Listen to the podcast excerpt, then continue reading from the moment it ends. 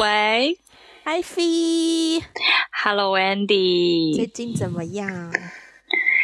最近最近有很多呃朋友。不能说是老朋友，但是呢，就是一些嗯、呃，可能不是特别熟悉，我们也就是见过一两次面，工作上或者是朋友的朋友这种关系认识的。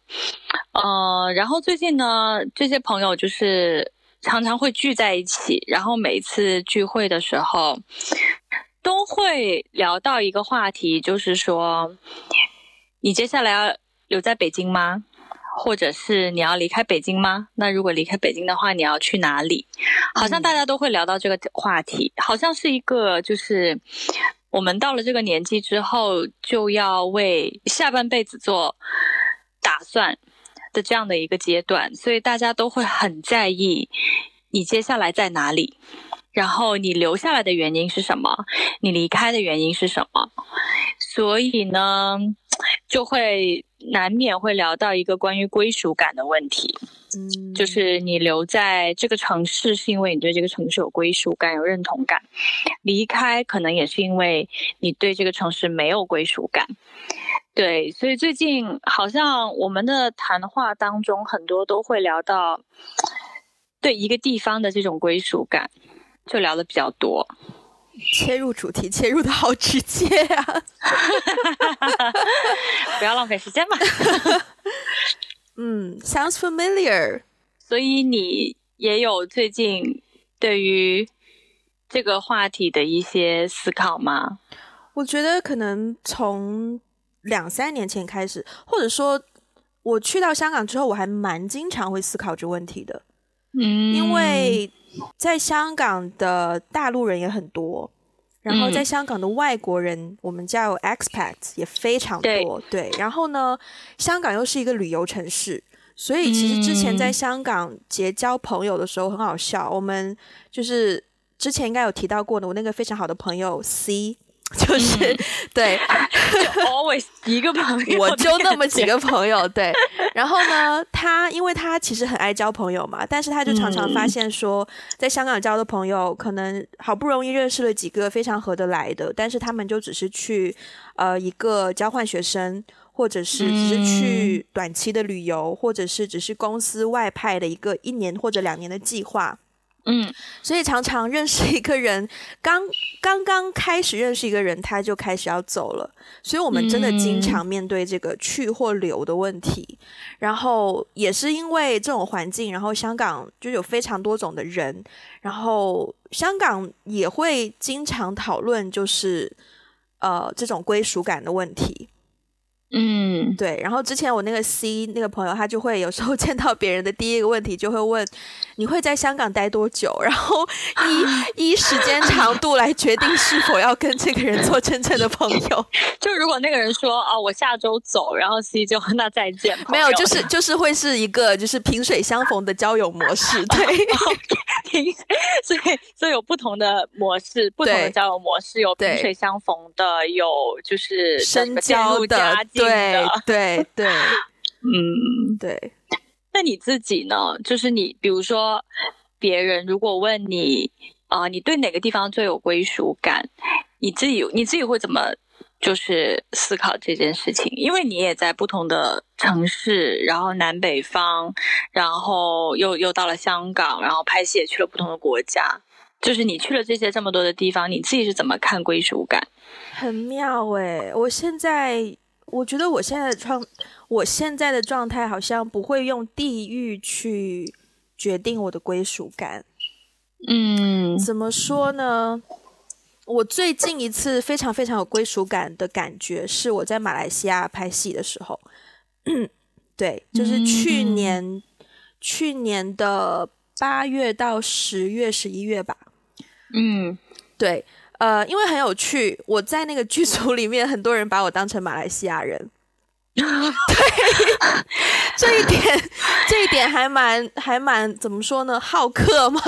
还是 OK？我找不到。你的意思是说本地人把你当成他们自己的人吗？对，就是剧组里的很多本地人，会剧组里的可能其他部门的人。就不认识我嘛。但是呢，我常常遇到，就是大家在工作或者闲聊的时候，有个人突然间走到我旁边，就开始跟我讲马来语，然后我就 我就非常对，我就只能就是看着他，然后。甚至于是有时候工作紧急的状况下，譬如说卡位，然后我们在 studio 里面拍嘛，然后里面一 roll，我们的门就要锁住，不能够就是不能够出入，所以我们叫做 lockdown。嗯，有的时候我就会被安排去做 lockdown 的工作，然后有时候里面喊了 rolling 开拍了，我就赶马上 lockdown，然后这个时候呢，就是会在 lockdown 左右那几秒钟会有人想要赶紧出入什么的嘛，然后呢，嗯、我一 lock 之后呢，真的就不能给任何人出入。然后有一次就是我 lock down 了，然后有一个人，他很明显就是。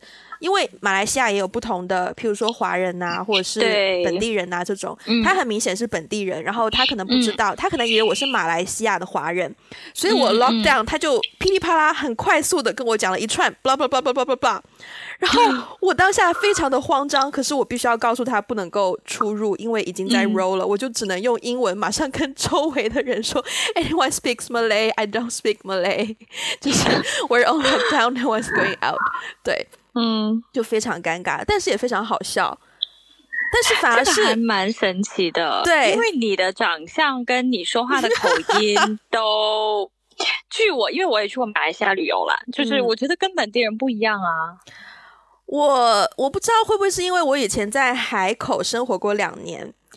我在我很小的时候，然后在海南岛，因为它也是一个属于热带地区，跟马来西亚非常多生活习惯也很相似。比如说，基本上全年夏天嘛，服装方面就是短裤、T 恤、人字拖，嗯，然后到了室内常常会开空调，所以你要常备一件长的长袖的外套。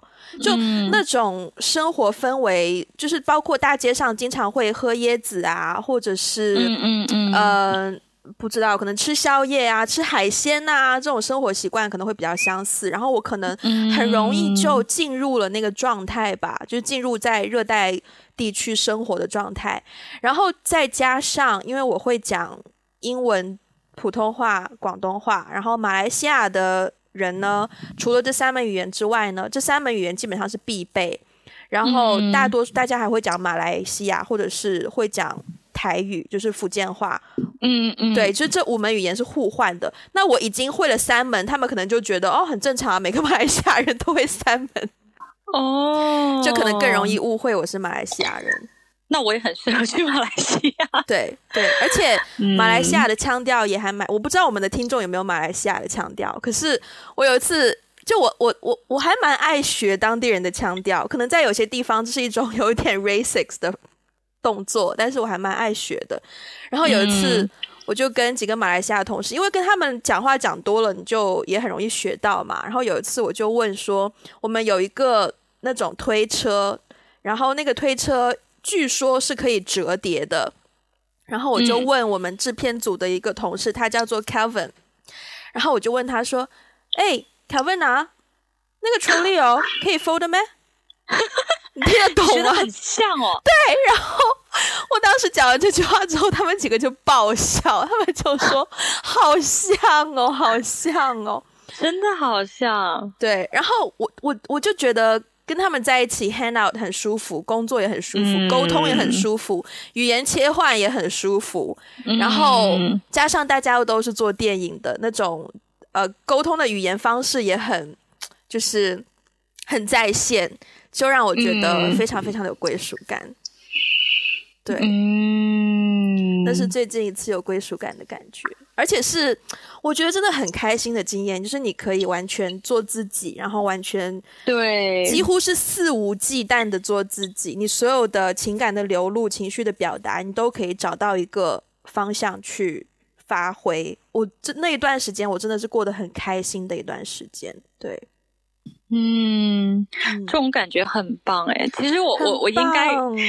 对，我想我应该，我想我可以体会，对，嗯、但是那个地方可能不是马来西亚，但是其实 supposedly 我我对马来西亚应该也是蛮有归属感的才对，嗯、因为我我也是，就是从语言层面上讲，马来西亚也是一个，嗯，不管我说什么语言都可以很自然切换，而且对方可能都懂的这样的一个地方。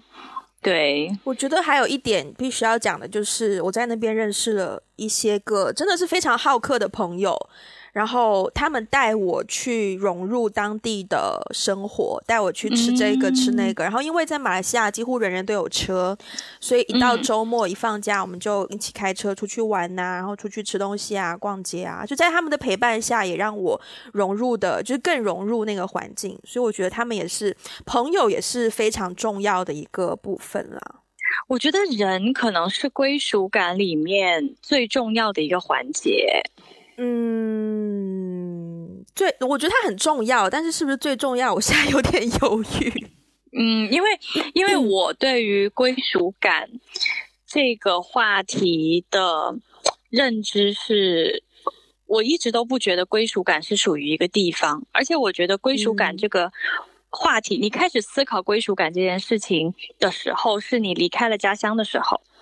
就我觉得，如果一个人一直在一个地方，他从来没有离开过他出生长大的地方的话，嗯、他因为没有对比嘛，对，所以他很少会有一个时刻去思考说，我属于哪里。对，对，我觉得归属感这个话题也是我离开家乡之后才开始思考的。其实我离开家乡也十年嘛，其实今年一九年应该是整整十年。嗯，对，那十年期间，就是在不同的城市生活。我每到一个地方，就是当别人问我，哦，你是哪里来的？呃，就是当我谈论起我的家乡的时候，我才会去更深入的思考说，说我我属于哪里？就是我对哪一个地方更加有认同感。然后我最近总结出来的一个点，就是我比较有认同感的地方，不一定是。那个地方本身，而是那个地方有很棒的人，嗯、就有让我感觉说，呃，我属于这个群体的这种感觉。所以对我来说，好像更多的是人，而不是一个地方。那现在对你来说最有归属感的地方是哪里？好了，你刚说完是人，不是地方。对呀。其实你讲到。就是归属感啊，家乡这样的话题，我还蛮容易 陷入一个很悲伤的情绪。怎么讲？你知道我今天做了一件事，就是我有一个小台灯，然后那个台灯的灯罩呢是玻璃的，那个台灯是大概五六年前我爸送给我的。然后它的特别之处呢，嗯、其实最大的特别之处可能也就在于它是可以调光暗的那种开关。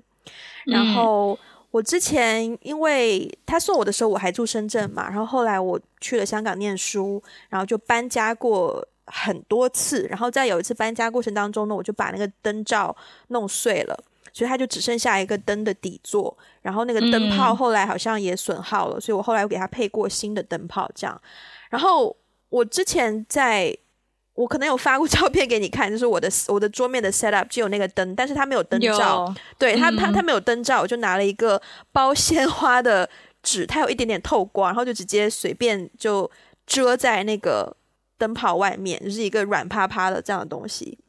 嗯，然后我今天呢就心血来潮，然后拿了几张 A 四纸给它重新做了一个。正呃长方形的灯罩就比较规整一点，至少比较立体，不那么软趴趴，就把它重新好好的好像整顿了一下。然后我现在 跟你聊天，我就看着这个台灯，我就百感交集。百感交集的原因是想到我爸跟我讲过一句话，他跟我说：“爸爸在哪里，家就在哪里。”天哪，有泪目了。就包括每次讲到这种家乡啊、归属感啊，然后你就想可以想到非常多那种什么“离离原上草”啊，不是什么就游子吟啊，然后什么少小离家老大回啊，啊对，就是这种非常多。你要说 OK，少离家不好意思，我想插播一句，就是为了缓解这悲伤的气氛。嗯。就是你刚刚说的那句诗，我记得小时候有一个帖子，就是、嗯、我们不是会背很多古诗词嘛，然后有一个帖子就说：“对不起，老师这么多年，我把这些词，就我把这些古诗词都背串了。”然后其中那一句就是“ 少小离家老大回，安能辨我是雌雄。”但是我觉得好顺哦，这这有点不那个，哎，我觉得那个韵律不太对耶，但是很顺呢、啊。不行不行，这个这个在我这里不过关。可是我已经忘了“少小离家老大回”下一句是什么了。乡音无改鬓毛衰啊？是吗？哦，Anyways, 好像是吧。我记得那个韵律就是噔噔噔噔噔噔噔，就是 OK, okay。古诗的韵律都还是在的。对好的好的，不好意思，我插播，你继续。对，我眼泪也干了，没关系。没有，就是我们可能要讲一下，我这真的，我我我其实我觉得蛮丢脸的。我才三十岁不到，我就在这边回顾我的前半生，因为就是嗯，我跟家乡真的非常的疏离，就是我连我的家乡话都不会讲。那那比如说，那比如说，嗯、我问你，你的家乡在哪里？你会怎么回答？就如果一个人问你，你的家乡在哪里？你要怎么回答？我是在兰州出生的，但是我在深圳长大。OK，所以你一定会说你出生跟长大的地方不同。对，OK 对。但是我在兰州也居住过，我在兰州上过幼儿园。嗯、然后我的身份，因为就是中国，我们的身份证号前六位数就是你的那个出生地嘛。然后你知道之前在深圳。高中、大学有段时间非常风靡那一种，就是说，呃，你属于这几项，就是一个不折不扣的深圳人什么的。嗯，嗯，然后其中有一项就是说，身份证的前六位数是四四零叉叉叉。嗯嗯嗯，我的身份证前六位数就不是四四零叉叉叉。嗯，你知道这个点对我当初还蛮还蛮奇怪的，因为我那时候也小嘛，我也不。嗯，没有想过太多关于归属感的问题。可是，当我以为我在这个我在深圳上小学，虽然我是后面才转学过来的，我在深圳上小学、上初中、上高中，甚至上大学，过了这么多年，我把自己完全认为是一个深圳人之后，又搞了这么一出，嗯、然后我就会觉得开才开始怀疑，所以原来我不是深圳人吗？虽然我的户口也在深圳，嗯、我现在整个家底就曝光了，嗯、对，但是就因为这么一个小的。虽然我可能想太多，就因为这么一个小的 point，嗯嗯，我就在怀疑说，所以我不是深圳人吗？所以从那之后，好像别人问我的时候，我就需要补充说明一下，以防他们后来发现你的身份证，哎，你的身份证号前六位都不是四四零什么什么，你都不是深圳人，以防他们再搞这么一出，我就要提前先解释，我是在兰州出生的，然后在深圳长大。但是我觉得这个点非常的讽刺，就是是因为。深圳本身就没有什么所谓的深圳人，还是有啦，还是有啦，我知道，只是少数啦，我知道，嗯，但是很少。就是说，呃，怎么说呢？因为首先这个地方，如果你要说他的原原原居民，原居民也未必是在深圳出生的人。你要说真正的深圳人，应该是就是。如果我们要说改革开放以前的那些人，那真的是非常非常的少数。就是我觉得讽刺的点是在于，本身这个城市百分之九十都是我们叫移民人口。对。对，都是从外地来的人，然后在这边，呃，就是安家，在这边定居。然后这个城市的口号也是来了就是深圳人。圳人对，但是但是竟然会今时今日竟然会出现这样的一种文化，就是说去去拿一个 checklist 出来，然后就是你符合这些 checklist 上面的所有的这些这些框框。在框框下面打勾，你就属于深圳人。就是我觉得这是一个怎么讲？对我来说是一个蛮讽刺的点。我想突然想到，我想问你怎么看待小圈子？我觉得小圈子非常不好。OK，对，就是你要是问我，当然我要看。就是我们每每个人对小圈子的定义是什么啦？我我其实非常不喜欢那种什么，你是北京人，他是上海人，我是广州人，这个是深圳人，这什么人？就我不是很喜欢这个所谓的什么人什么人的这个概念。嗯，是因为呢，当我们在说我们是什么什么人的时候，其实无形之中它是建立了一道墙。就无形之中，他其实是把自己跟别人区分开来，他其实在强调那个不同。对，你懂吗？就是在他在强调那个不同点，然后他通过强调那个不同点，通过强调说你不属于我，就你不属于我们，而去营造的一种优越感。不然为什么说那么多本地人都会对自己的身份很有优越感呢？就是因为他通过营造这个不同，营造了自己的这样的一个圈子，来塑造的一种优越感嘛。当然，就是说本地人这个这个人口是存在的。它一定是存在的，肯定是有人就是世世代代在一个地方生活，没有离开过，像什么什么土著啊什么的，对。但是就是说，我觉得今时今日，因为我们现在这个社会真的是流动性非常高。说实话，在北京，你知道吗？我在北京住了四年，任何一个说自己是北京人的北京人，我都会多问一句：往上三代，往上三代是北京人吗？嗯，大部分都不是。那你怎么定义呢？嗯、就是说，你你在这里出生长大就算是这里的人吗？或者是说我父母在这里出生长大就算吗？那我爷爷奶奶之类的呢？就是我觉得现在近现代的发展过程当中，人的流动太多元了，你你很难去区分到底什么是本地人呢？对，所以我觉得，与其是我自己。Again，就是说，如果听众朋友们 有认为自己是什么什么本地人的话，我绝对没有冒犯，或者是说，啊、呃，就是说，或者说本地人不好，我没有这个意思，只是说，我觉得，与其去强调不同，还不如去强调我们的相同之处。我想要。在这个小圈子的问题上，我们去跳脱这个地域的划分。我这样讲，我这样重新问我的问题好了。虽然你没有看过，嗯、你没有完整的看过《Friends》，或者是对，但是呢，我想说的是，出来这句话。嗯，没有，因为前几天我还因为我没有看过《Friends》而感到羞愧。但是我，你譬如说，呃，《Friends》它是六个朋友，对吧？嗯。那《How I Met Your Mother》它是。五个朋友，对吧？嗯，嗯，然后还有就是《Big Bang Theory》，它是四个 nerds 加几个女生，对吧？嗯，但是他们都是小圈子，哦，这种小圈子是吧？对，嗯，而且是就是非常开心的一个小圈子，嗯嗯嗯，你怎么看待这种小圈子？我觉得这种小圈子倒是蛮自然的。因为我自己也有一些小圈子，但是不能说我属于某一个，就是不是说我属于了这个圈子，我就不属于另外一个圈子。我我的社交范围里面，我我我可能有很多的小圈子。那我在每一个小圈子里面，我都是他们的一份子，但是不代表我们这个小圈子就不能够接纳新的人进来，嗯，或者是说旧的人就不会离开。其实从小到大，有的时候呢。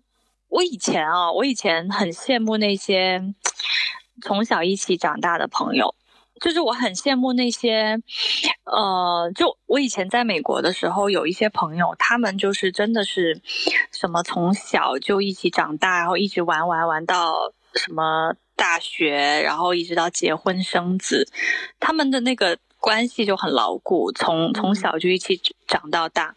但是其实我很少这样的朋友。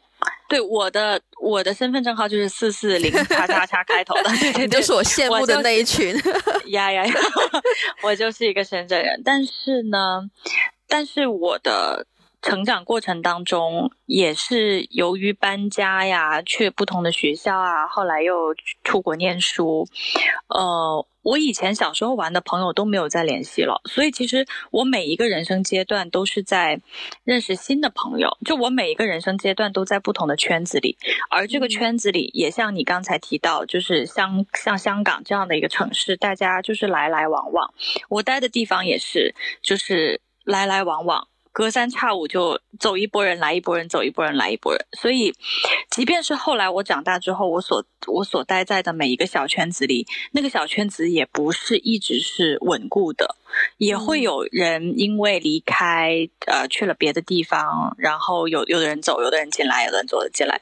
所以其实，嗯。我对这件事情的看法呢，我是觉得，如果不是地域的那种圈子啊，嗯、就不是不是本地人、外地人这种差别啦，而是说，因为某一种，呃，就是社交场合当中的这种小圈子，我觉得不管它牢固不牢固，都是很自然的。对，而我现在更多的一种观点就是说，可能没有没有一个圈子是真正的牢固的。就我觉得这个看看法可能有点悲观吧，也是基于我自己的个人经历啦。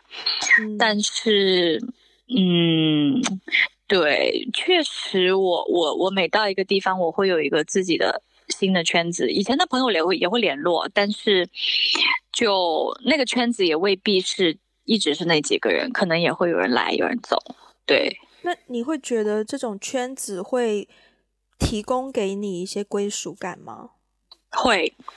嗯，会，嗯、呃，但是这个归属感，呃，怎么说呢？对，但是这个归属感也也不是那种，就是说我只要进了这个圈子，我就有归属感了；我离开那个圈子，我就再也没有归属感了。嗯、其实也不是，嗯，也也也不能也不能这么说吧？对，就比如说我以前在，嗯，就是。美国生活的时候，我有一圈自己很好的朋友嘛，然后跟他们在一起很有归属感。后来毕业了，大家就各散啦，就四散啦，各奔东西。然后，然后回国以后呢，我还是跟那个圈子有一些联络，但是因为大家四散，就聚不起来了。嗯，然后我就形成了我现在在这里的新的圈子。但是我我的我还是会有归属感，但是这个归属感可能就不再是来自于以前的那个圈子。我可能在新的圈子里也找到了归属感。嗯，我以前我我觉得我以前还蛮憎恨小圈子这件事的，无论是以地域划分也好，还是可能在学校里面几个朋友玩的特别好的这种也好，因为可能可能我又是遇人不熟吧，就是呃，想想看，欸，这个点很有趣哦，因为以前高中的时候，我觉得。就高中的时候，我们两个不是很熟，所以高中的时候，你在我的印象里，你就是那个玩小圈子。哦，真的吗？对呀、啊，因为学长团。哦，对。等一下，这个东西，首先我一年级，我二年级第二学期转过一次学，四年级第二学期又转过一次学。嗯。然后小学跟到了深圳之后，就是四年级第二学期开始跟初中就是。其实同一所学校，然后到了高中才又进到再认识新的一群人。我就是你，你知道也又又回到影视剧，就是非常多的 非常多的电影电视剧，有那种新同学来到一个班级里面，然后大家就在上课上了几天，就有个新同学过来自我介绍：“大家好，我叫谁谁谁，我从哪里来。”这样，然后你找挑位置，对不对？就在我身上发生过两次，而且是非常年幼的时候，所以我。很会去看眼色，去寻找一个能够让我有归属感的朋友或是圈子。就是我其实非常渴望做这件事情，对。但是呢，我可能以前我真的遇到过，就是可能小学的时候，有一些女生，她们就是那种在班里可能很受欢迎的啊。然后呢，我可能就会去问，听到他们在我的座位后面，中午午休就在聊说，哦，周末的时候去哪里哪里去哪里玩，然后我就会。主动问他们说：“哎，我可以一起去吗？”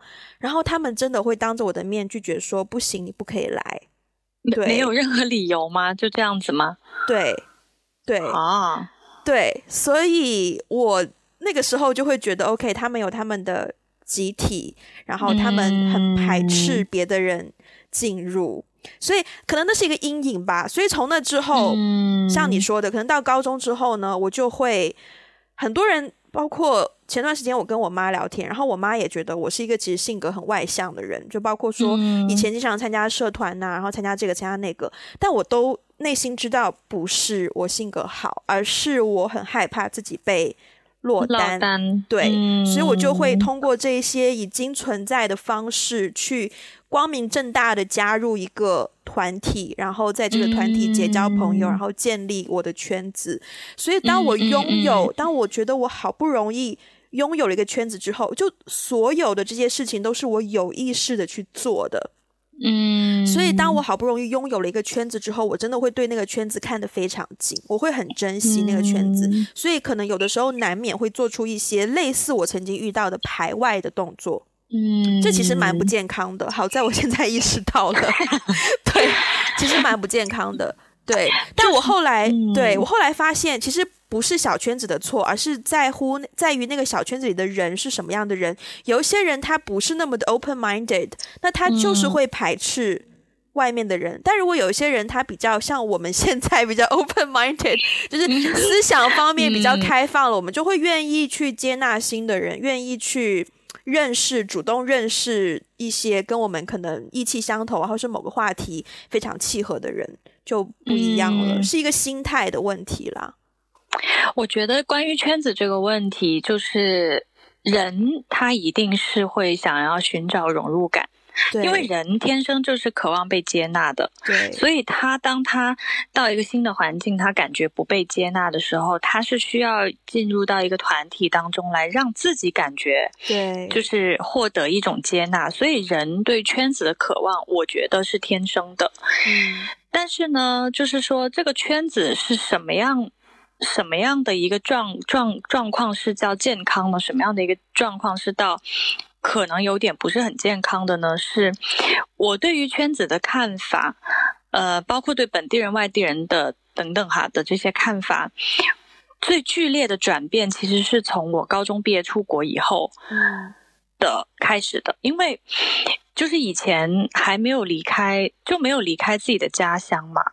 而且刚刚也说到我，我就是一个本地人啊，对，所以我对于自己的身份没有任何的过多的思考的，因为没有什么选择，对，我就在这个地方长大，那我就是这里的人喽。然后，所以我就发现，当我没有离开原来的那个地方的时候，嗯，就包括以前我们上学的时候，大家对于都会怎么说呢？会用一种 icon，或者是会用一种就是。标志一种一种符号，嗯、去让自己的这个圈子有一定的特殊性。对，当别人识别不出这个符号的时候呢，你你的就是这个圈圈圈子里就圈子的这个 exclusiveness 就体现了，就排外性就体现了。嗯、我记得以前高中的时候，我们有几个女生关系玩得很好，然后我们几个都是跳舞的。我知道，哎，对，呃，其中一位、嗯、对，其中一位妹纸。出现在我们上一期的 上面上几期的节目里面，嗯，哦，我是说内容故事里面有他，是说那个非常勇敢的妹子吗？Yes，对，对嗯，对，然后对我们我们四个女生玩的非常好，然后我记得那个时候我们会制造一些就是只有我们四个人知道的东西，inside joke。对，只有我们四个人知道的笑话，嗯、只有我们四个人一起做过的事情，我们一起有的习惯，甚至我们的名字，嗯、我们团体的名字，感觉出道了。你们团体的，你们是四大金花还是四大仙女？没有，没有，没有。哎，我们真的叫四大仙女。Oh my god！你已经知道我的秘密了。Oh my god！好吧，好吧，所有听众都已经知道我的秘密了。好，四仙女，好。对对对，就是我们会。包括我们去毕业旅行，也是我们几个人一起去，就是我们会刻意的制造这些这些东西，然后来代表说，这这个回忆只属于我们四个人，没有第五个人。嗯，对。但是呢，当我出了国以后，我就发现一切都不一样。就出了国以后呢，嗯、因为你开始遇到各种各样不一样的人，刚开始我发现你还是会跟自己来自同一个地方或来自同一个国家的人玩的比较好。嗯。玩着玩着呢，就不是了，就不再是这样了。就玩着玩着就，嗯，可能会更多的基于你们一起兴趣爱好啊，我加入什么社团呐、啊，或者是你们的价值观呐、啊，慢慢慢慢，就是你你的那个出生地的那个圈子就被打散了。对，你就开始，对对，嗯、你就开始去跟跟你自己比较呃玩的好、比较类似的人玩在一起。所以我记得。我大学时候，大学时期，我的那个圈子其实真的就是，呃，是基于我当时的一个实习，也也相当于是一个学生社团，然后是，我是跟我们自己社团里的人玩的最好，然后那个社团里就是什么样的人都有，就是来自哪个国家的人都有，我们比较 mix，对，然后。而且就是说，这个因为是一个社团嘛，所以有人会毕业，有人会加进来，所以每一年我们的那个社团流动性是很大的。但是来来回回就有有几个核心成员，可能到大二到大四这样子，这这核心成员都是大二到大四，然后毕业了就毕业了，然后大一的又进来。所以那个时候我才意识到，就是说，原来我不需要一个非常固定的圈子去获得归属感。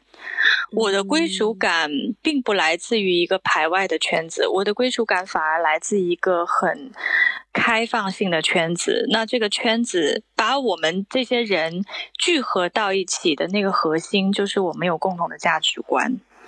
嗯。对，所以所以从大学以后，对，那大学以后就是又到了新的国家、新的城市，我的圈子就更就变得更多元了。嗯，对，后来我就变成了一个，嗯、呃，不能说没有圈子吧，因为我觉得我现在圈子比较多，但是我的每一个圈子其实都不是那么的排外，或者是说不是那么的固定吧。嗯、对，不能不是不不是那么的固定。所以，对啊，以前比如说小时候，别人问你说你最好的朋友是谁？啊、你最好的那群人是谁？我一定可以说出来，我最好的朋友和我我我一起玩的那群人，那群人是谁？你现在问我最好的朋友是谁？玩的最好的那群人是谁？其实我回答不上来，因为没有最，嗯。因为我跟每一个人都很好，就是跟跟每一个圈子都有他的，都有他都有让我喜欢的地方。我有我有罪，可是那个罪是，譬如说，哦，有我在香港最好的同性朋友，或者在香港最好的异性朋友，在哪里最好的异性朋友，什么什么什么的，对，会有分类。对对对，你会有分类，然后每个分类里面会有罪，就是我我也有，对，我也有，但是就不会像以前，就是说你最。呃，最 close 的一群人，我我我其实现在也有点想不到，因为我觉得跟我 close 的人挺多的，嗯，而且跟我 close 的人，他们之间彼此可能是不认识的，嗯嗯，所以对，所以我我对于圈子的看法，包括对于本地人和外地人这个看法吧，嗯、呃，也是在后来的经历当中。发生了一个很大的变化。我有时候觉得，其实无论是哪里的本地人，只要他是非常 local 的，不管你是中国人也好，还是美国人也好，你只要是从小到大都只是 born and raised in one area 的话，你就是属于那种老 local。然后你的有你是有 对，你是有一套你的就是言谈举止的对对。对，对是的，你应该更有感触吧？你在美国应该有遇到，有有有有，就任何一个地方都对美美国可能给我的感觉会更多一些。这种类型，你刚才说的这种非常就是老 local，对这种人可能会更多一些，因为。我觉得啊，就是跟中国比起来，其他地方我不是很确定。其实日本也算是流动性蛮大的一个地方，大部分在东京生活的人也不都是，嗯、很多人其实不是在东京长大的嘛。嗯、对，包括在在在，如果你要在中国，基本上一二线城市，你随便抓一个人问他。大部分情况下，比较大的概率根本就就不是本地人呐、啊，他肯定是有一个家乡的呀。对，对，所以即便是在中国，就我们也会习惯性的问：哎，家乡在哪里？是哪里人？嗯、这样子。对。然后在美国呢，我觉得那个城市的流动性相对来说会比中国要小一些。哦，因为可能当地本身就已经有一些就业机会，嗯、或者是说，嗯，就是说。不会需要一个很大的地理位置上的迁移去获得一个好的工作机会。你留在当地，你可能也会有一个好的工作机会，不一定说要多好，不是说你要赚多少钱，而是说你可能会获得一个养活你的一个工作机会。那对大部分人来说，可以养活自己就够啦。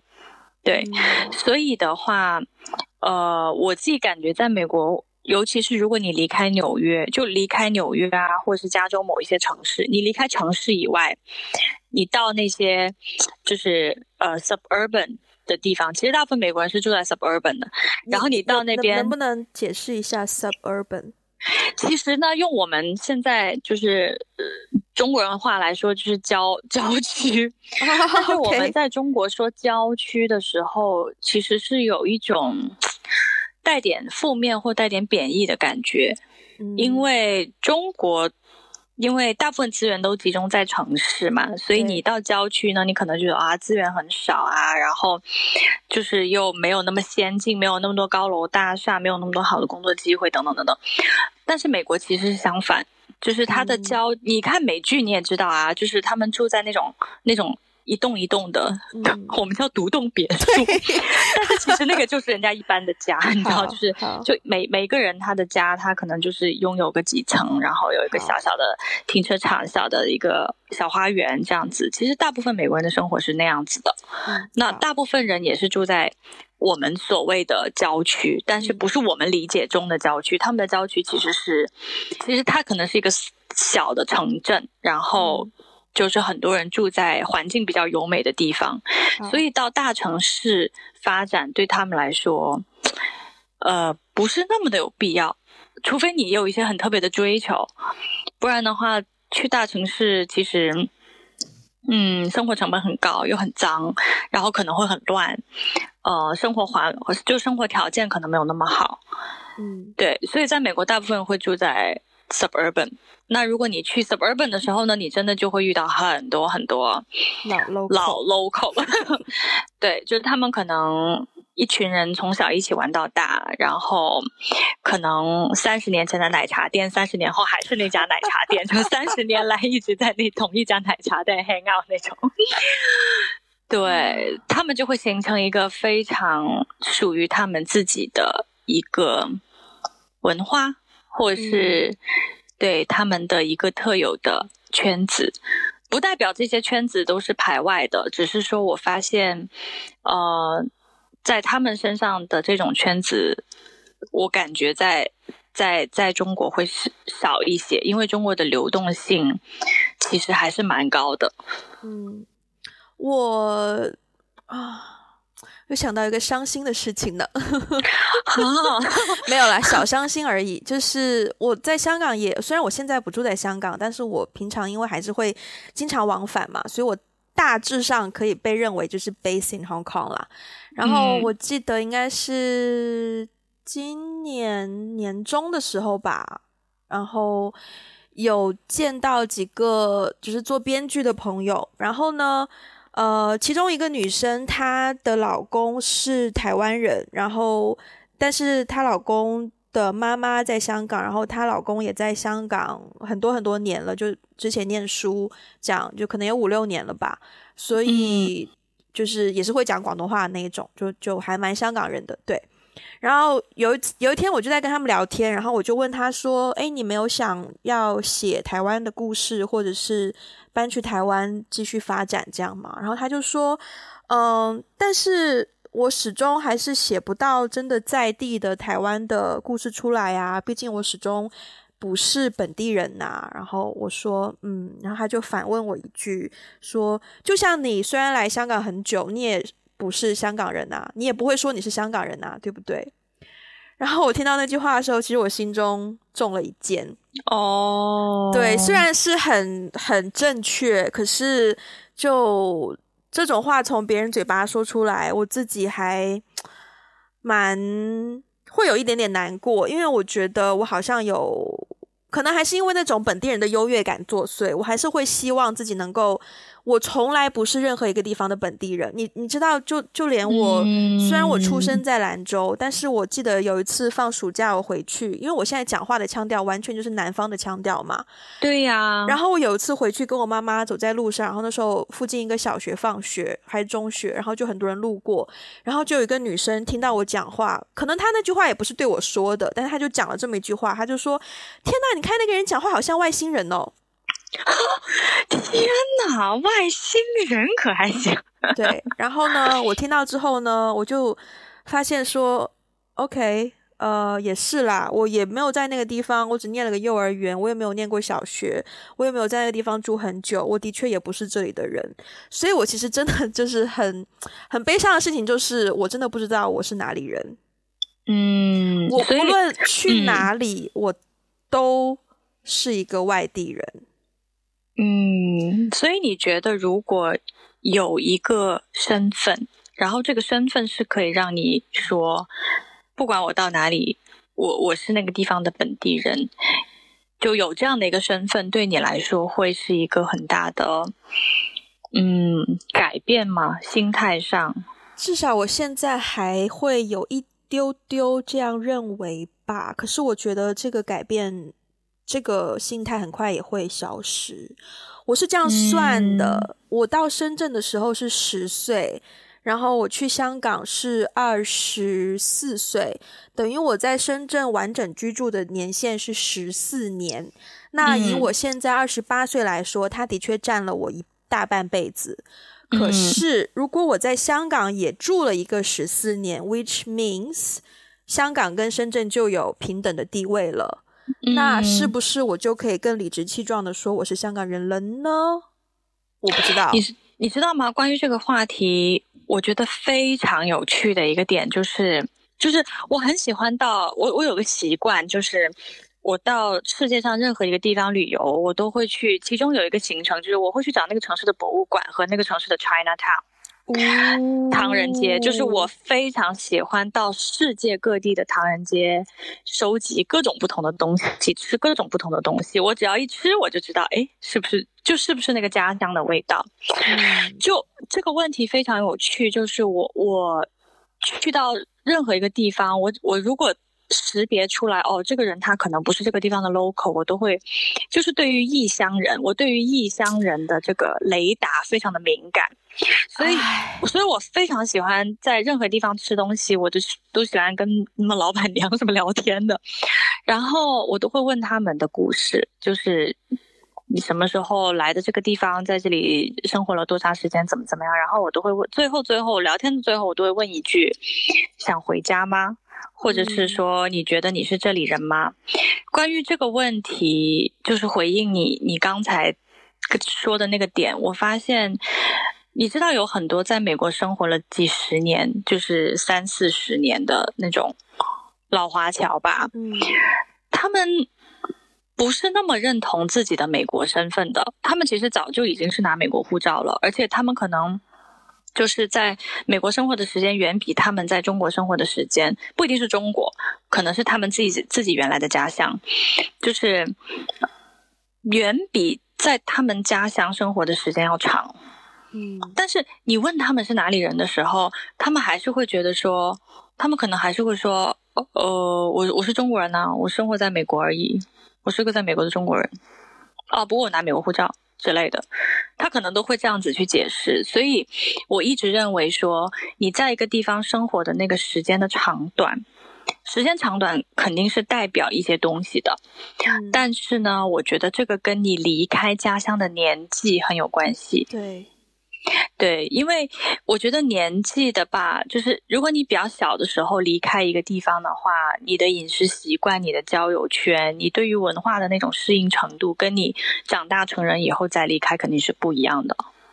嗯，对，所以我觉得这个很有趣，就很有趣，而且最有趣的地方，我还发现就是，如果在美国，你跟那些。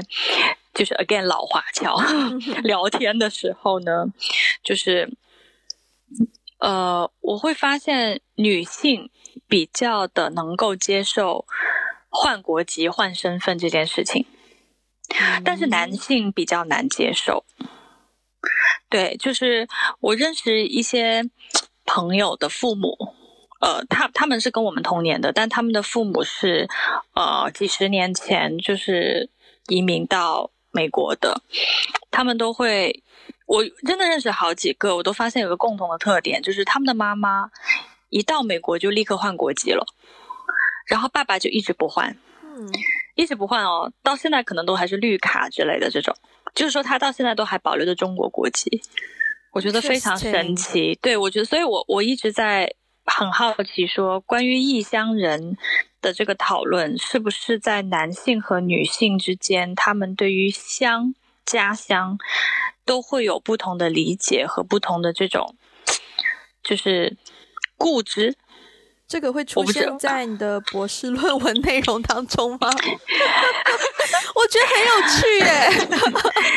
这个不一定会看我研究什么，考虑一下，考虑一下，考虑一下，考虑一下。哎，我还想到，想我曾经想过研究这个，嗯、对，但是其实研究就是研究家乡，研究呃，对我就是我曾经。对于海外华人非常非常的好奇，非常的感兴趣，我也一度很想要去研究啦。对，不过其实就学术领域研究这个的人已经很多了。然后就是关于性别，就是但是他们研究的时候，我我倒是很少很少听到会从性别的角度去切入的，大部分可能都是从就是作为一个群体，就是他作为一个一个群体。去研究，可能跟他的收入水平、跟他的受教育的水平、跟他原来的文化有一些关系。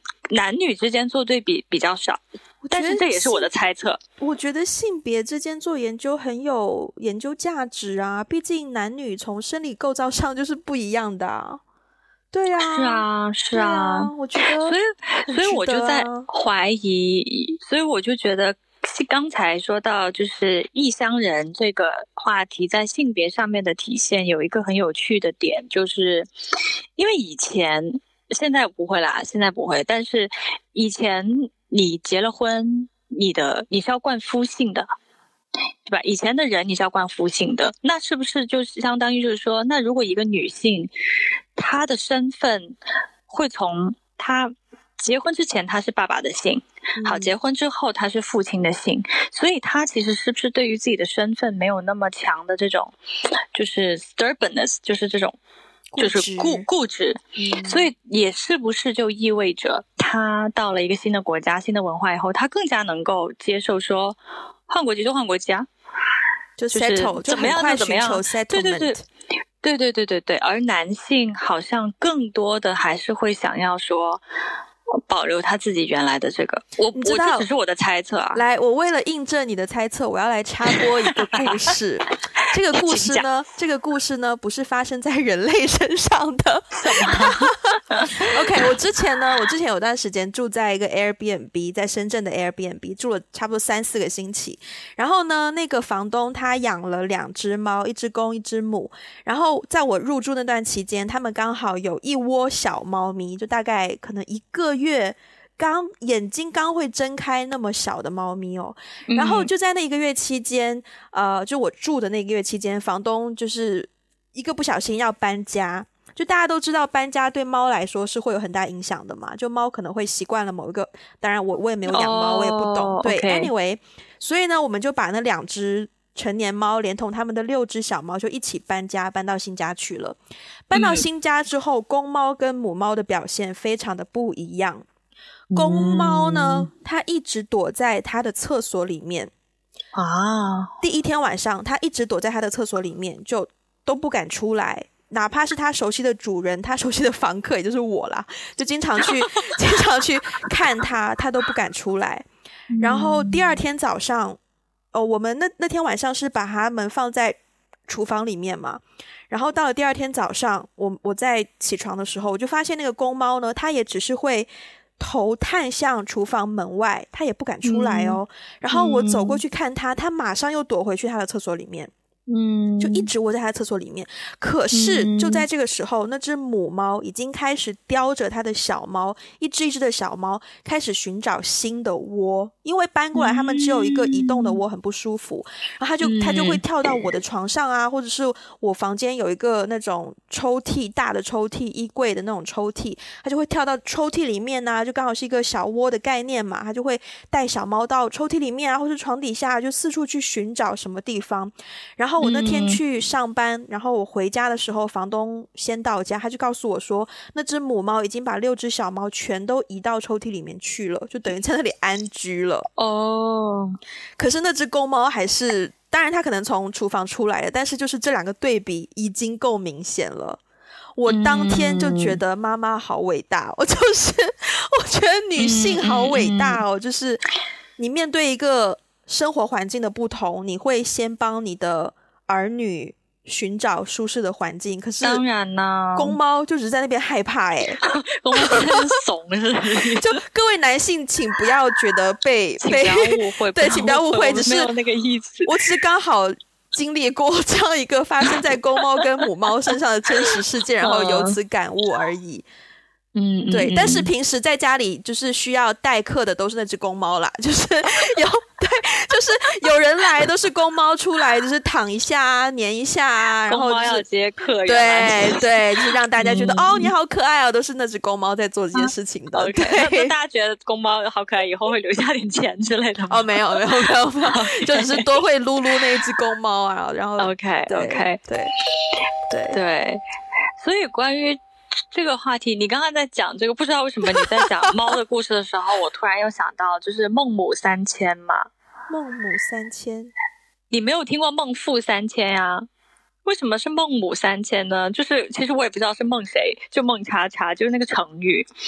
就我们小时候学成语，不是都会学到这个故事？它的典故其实是什么？不知道是孟谁谁，不好意思。我的 我的文学素养真的很差，请各位听众原谅。对，这个孟某人，OK，妈妈，他的妈妈就是为了他，就是要更好的考，就考科举，然后就三次搬家嘛。哇，对，所以就孟母三迁嘛。但是我其实当时学这个故事的时候，没有太大的感觉啊，就是我不会思考太多为什么，嗯、但是。刚才你在说那个故事的时候，我突然就想到了这个成语，我就突然在想说，结合我们今天的话题，我就觉得，对啊，为什么不是孟父三迁呢？父在哪里？请问父留在了原来的家，什么户籍所在地，然后孟母就一个人带着儿子拼命的迁，我觉得 拼命的迁，对啊，所以我就我就很好奇，就在对，就是结合我之前在。美国观察到的这个现象，当然我没有做过很详细的这个数据调查去对比了，但是我我觉得好像确实是，包括我们当时呃留学生的圈子里面也会讨论一个话题，就是那毕业了以后要不要回国工作嘛？嗯，对，还是要留在美国？我发现好像女生想要留下来的还挺多的，至少就是说。如果有一份稳定的工作，会想要在国外先生活一阵子，但是男生好像就是会更多的觉得，啊、呃，我在这个国家不是我自己的国家，我没有太多的优势，那我就走好了，我就回到自己原来的地方好了。我很怕我们这一集再聊下去，我们你知道我们最近男性观众的比例骤降，然后我很怕我们再聊下去，oh. 男性观众都跑光光了。没有啊，我很我我还蛮我还蛮期待，我还蛮希望有男性的视角可以加入来探讨这个题目的。嗯，好，我们绝对没有 在说男性观众的任何不好哦。希望大家可以在 Instagram 跟我们互动，搜索打个电话给你就可以找到我们了哟。无论你是男生女生都欢迎。对对对，我们真的很希望听到不同的声音和视角。对，其实像就像前面我刚刚讲到的，在在香港，然后被香港人 就是很直接的说，你也不会就是说你是香港人，而且而且很多类似的经经历，就是我在台湾的时候，很多人会问我是哪里人，或者是他们会觉得说，哦，你你像。香港人，然后我在香港的时候，很多人会说：“哦，你像台湾人。”然后我在上海的时候，也有也会有司机问我，就是可能因为我讲话没有太多的口音，他也会很疑惑问我：“你是哪里人呐？你是哪里人呐？”就太多人太多人对我有误会，或者是对我有疑问了。嗯、我到后面，我索性我就把自己认定为是一种游牧民族的概念，嗯，就是嗯，我就认定我永远是一个异乡人。嗯，可能不会永远，但至少在这个阶段，我当我承认了我就是一个，呃，可能那个叫什么游牧民族也好，或者是一个游子，对，当我认定我就是一个漂泊不定的人之后，我 somehow 心中的一些归属感就会变得比较饱满，而且另一方面也真的就是很感谢我认识了电影这件事情。每当我遇到无论是来自哪里的电影人，我们会有我们自己的语言，然后这种电影人的身份认同也让我多了一份归属感。嗯，对，你呢？我觉得归属感这个对我来说，因为你刚才讲到本地人嘛，嗯，就是你。刚才刚才说到，好像在哪里你都不属于一个本地人，但是你在哪里也都有生活经历，然后就觉得好像一直都是就是排排斥在外的一种感觉。嗯嗯，我的感受，首先我的结论跟你的结论是一样的，就是我对自己的定位，嗯、或者是说我的感受，就是可能这辈子我就是永远是一个异乡人。嗯，就是。因为我生活过的，可能除了深圳吧，我确实在深圳长大的，呃，但是其其他的所有的城市，不管我对他们多喜欢，我多么的有认同感也好，我始终不是一个本地人，嗯，所以我我对自己的定位也是，我可能注定一辈子都是一个异乡人，嗯，但是我的一个很奇怪的一个感觉就是，我其实是可以说自己是深圳本地人的。嗯，虽然我生活到十八岁，十八岁以后就离开了，但是毕竟我还是生活了十八年嘛。但是很奇怪的一件事情是，我为什么会认为自己是个异乡人？是因为我自从离开了深圳以后，我每一次回深圳，我都觉得那个地方已经不属于我了，或是我已经不属于那个地方了。嗯，我都会有这种感觉。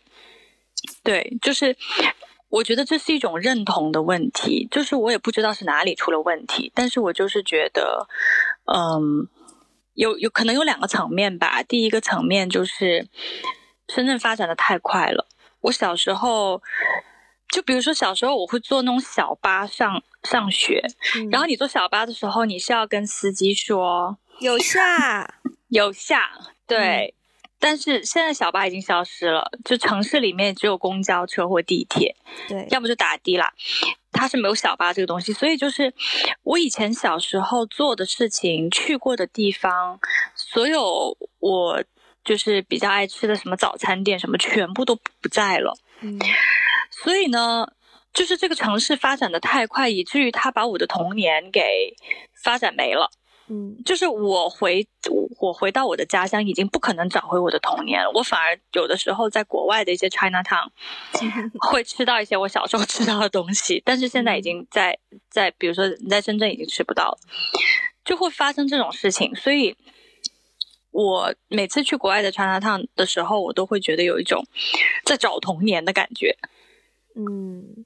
对，然后这是可能这是一个因素吧。另外一个因素是，我觉得我已经不那么认可我是一个深圳本地人的身份了，因为我觉得我的很多，包括我说话的口音、我的思想、我的饮食习惯、我的行为、语言、价值观，很多很多的东西都跟真正的深圳本地人有很大的差异。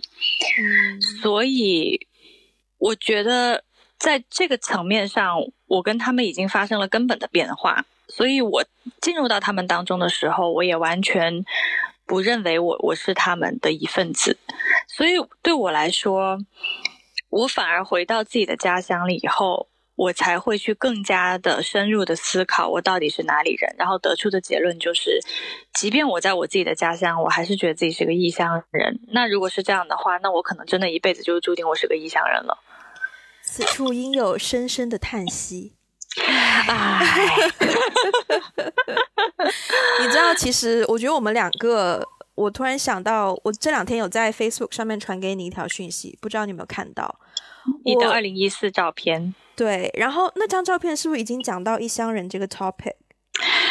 很遗憾的是，我点进去的时候发现我打不开。OK，但是那张照片就是它就是那个 Memories of 就是二零一四，对对对，Today in 二零一四什么的嘛。然后对对对，我就看到那张照片的时候，我才想到我跟你最开始就是两个人单独有一些 connection，好像就是从 Facebook 上面。然后我那时候在香港，你那时候在纽约，然后我那段时间可能就是有一些对于。归属感，对于异乡人这个 topic 有一些兴趣，然后我就会写一些文字放在上面，然后你就在下面留言，然后你就说：“天哪！”你就说：“sweet 的吗？” 你就说你最近对异乡人这个话题也非常感兴趣，然后我就发现，天哪，原来艾菲也是这么就是 sensitive 的一个性格呢。对，什么意思？没有，你看一下，你以前是四仙女耶，拜托。你好了好了，这个反差自行自行抹去好吗？这段记忆，请请各位自行抹去。呃、这个做 ending 够 OK 了吧？非常 OK，非常 OK。把一个本来把一个叹息 变成了这样的一个欢乐呢？可以可以。好，那我们来到节目的最后。呃，今天呢要来插播一位听众的回复，他是在我们的官网、我们的博客 We Got a Blog 上面给我们留言的，然后也非常欢迎大家，如果喜欢我们的节目，把我们的节目分享给朋友的同时呢，也可以在上面留下你想要跟我们说的话。那这一位听众呢，他叫做 Lilian，他说：“嗨，我是来自台湾的二十二岁女生，目前在读研究生，在收听你们三集节目。”后听到迟来的 intro 这篇，很喜欢你们的内容，觉得你们的 topic 很吸引我。点进去的时候是在乘坐高铁，一边思考对于未来计划的时候，我会持续收听你们的节目。可以叫我 Lilian，喜欢十一至十二集的内容，期待拒绝的艺术下篇。那我们的下篇也在前面两前面几集已经已经发放了，可见我们这个录制节目的这个时差也是差非常的久远。OK，对。Anyways，那我们的 Instagram 账号也已经开通了，欢迎大家在就是呃 Instagram 搜索打个电话给你，就可以看到我们，欢迎关注我们，然后呃可以在上面跟我们互动，也可以在上面积极的给我们留言哦。然后还有什么？嗯，如果你是在 Apple Podcast 收听的话，自己一个人自言自语是吧？我就是在自言自语。如果你是在 Apple Podcast 收听的话，欢迎留下一个五星好评，并且在上面啊。呃留下一些评论，这对我们的发展也是非常有帮助的，也是会非常激励我们的前进哟。还有什么.应该应该应该都齐了吧？我发现就是你你每次说这段的时候，我都在旁边，就是可以做一些有的没的啊，一些对对对，一些语气助词，你知道吗？这是我们的风格。OK，耶那我们这一通电话就到这边喽。好，那我们下次再见喽。下次再见拜拜。